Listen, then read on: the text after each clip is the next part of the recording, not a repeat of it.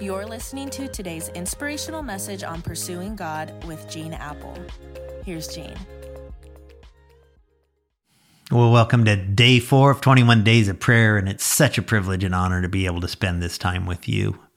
Uh, I believe God's going to honor your investment in this. And, you know, yesterday we talked about the power of prayer, and as we continue our journey, we're going we're going to look at the danger you don't think of it this way of being in proximity to God's divine power and how it can lead to prayer abuse for our own personal agendas instead of God's will.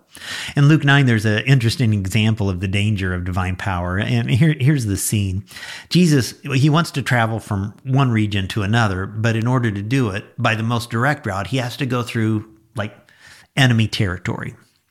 So Jesus asked the enemy to allow him free passage through their territory to get to the other region, but his request is rejected. Well, a couple of his disciples, James and John, they're really miffed about this. So here's what they do. Luke 9:54 says, "When the disciples James and John saw this, they asked, "Lord, do you want us to call fire down from heaven to destroy them?"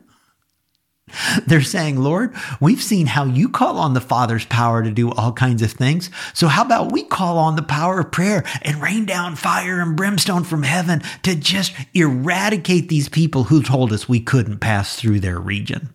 Then we could have an express lane to go right through. they were asking for capital punishment for this travel inconvenience. But the next verse, Jesus says it says Jesus turned and rebuked them. Paraphrase Jesus said, "Hey, that would be an abuse of the power of prayer. I didn't come to destroy lives, but to save them." You see, their proximity to the power of Jesus made them want to tap into his power for their own personal agendas. But, friends, that's prayer abuse.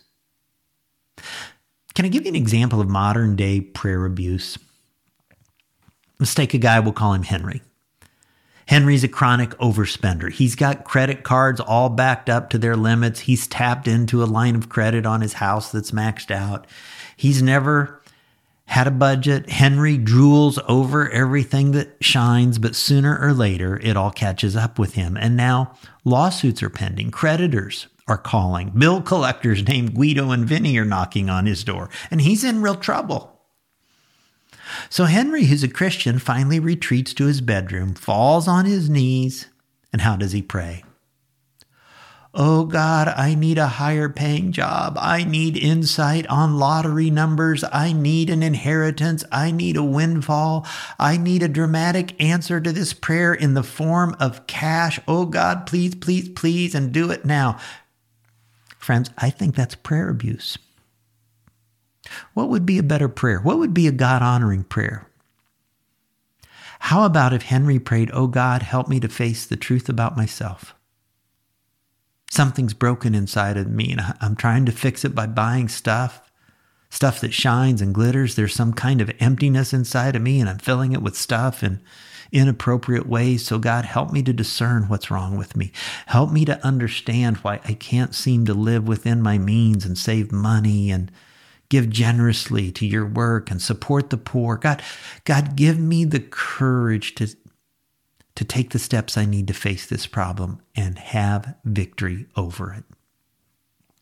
Isn't that a better prayer? Really? Do a little personal introspection for a moment. And let me ask you as you look back on your prayers, do you see any that might fall into the category of prayer abuse? Are your prayers more of a shopping list? Give me this, I want that, bless me, Lord, I pray. Or is it, Lord, I want what you want?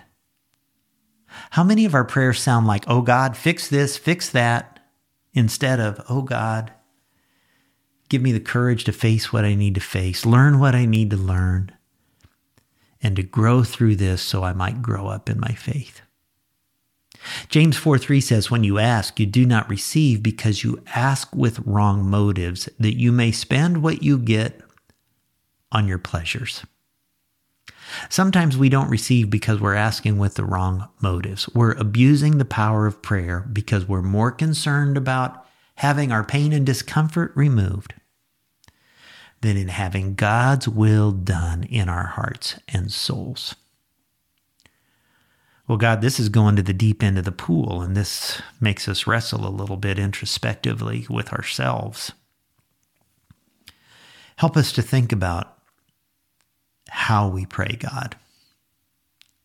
I pray that even this day we would pray deeper kinds of prayers, internal kinds of prayers, soul searching kinds of prayers that lead to your power to transform us. And I ask it in Jesus' name.